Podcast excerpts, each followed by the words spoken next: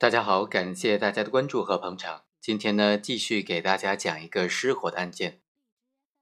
A 公司它因为承租了一个市场来经营，就招了很多租户来在这个市场之内进行经营活动。有一天，这个公司的空调短路了，所以直接引发了火灾，将这整个市场都化为灰烬。很多的住户几百名，在镇政府的主持之下。由这个 A 公司负责先赔偿，赔偿了一千多万之后呢，这个 A 公司啊想到，既然火灾是由他买的空调所引起的，他就有权向这个空调的生产商、销售商来主张赔偿责任。于是呢，他将这个空调的生产商，也就是格力公司告上了法院，要求承担具有的赔偿责任。像 A 公司这种因为空调起火，A 公司就先行向他的租户、他的商户赔偿之后，能不能就此向生产商主张赔偿呢？简单的来说，在这个案件当中，格力公司究竟应不应当承担赔偿责任呢？我们来具体看一下。这个火灾发生在二零一一年的五月八日下午，火灾导致的这个市场全部化为灰烬。事发之后，在公司、政府以及相关的部门领导的共同的组织之下，A 公司呢就先向各个商户赔了钱。最后，火灾事故认定书认定，起火原因是空调机内的电源线短路所引发的。这次火灾的空调就是被告人生产的格力空调。A 公司就认为，由于格力公司生产的空调存在产品的缺陷，引发的火灾。导致了 A 公司遭受巨大的经济损失，于是向法院要求赔偿。这个公司火灾之后及时的向商户先行赔偿的这部分，能不能就此向格力公司索赔呢？主要的原因就在于说，这个格力公司并没有介入到 A 公司赔偿的过程，所以不知道他赔偿的数额，首先真不真实，第二公不公平，第三足不足额。有没有切实的赔付出去了？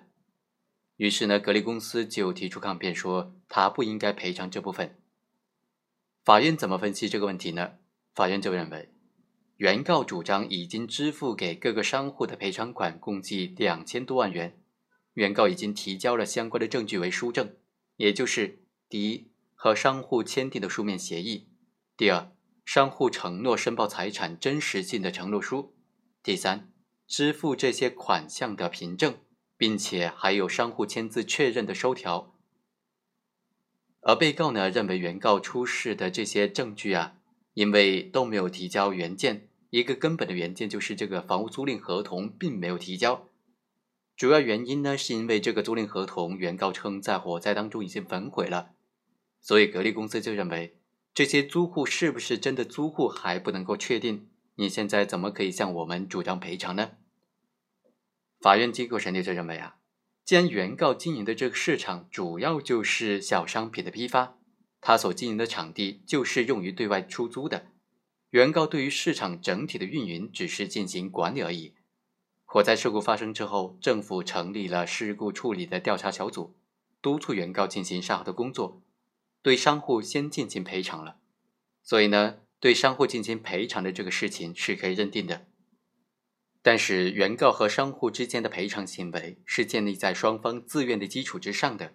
它的形式只要符合双方的意思表示就可以了，并不受法律形式要件来约束。但是呢，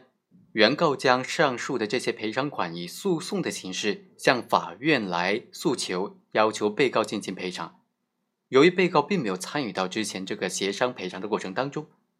所以对于原告主张的赔付款项。应当按照证据的形式进行严格的审查。原告提交的书证当中有商户对于损失申报的承诺书，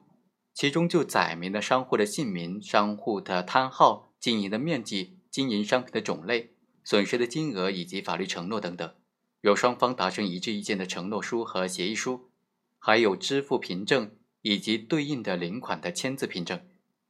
这些证据当中形式内容统一对应的呢？法院就予以确认。对于缺少支付凭证，或者是没有领款凭证签字的，因为不能够证实已经实际上给付了，缺乏真实性，所以法院不予认可。最终，法院仅仅认定的损失数额是四百七十多万元。好，以上就是本期的全部内容，我们下期再会。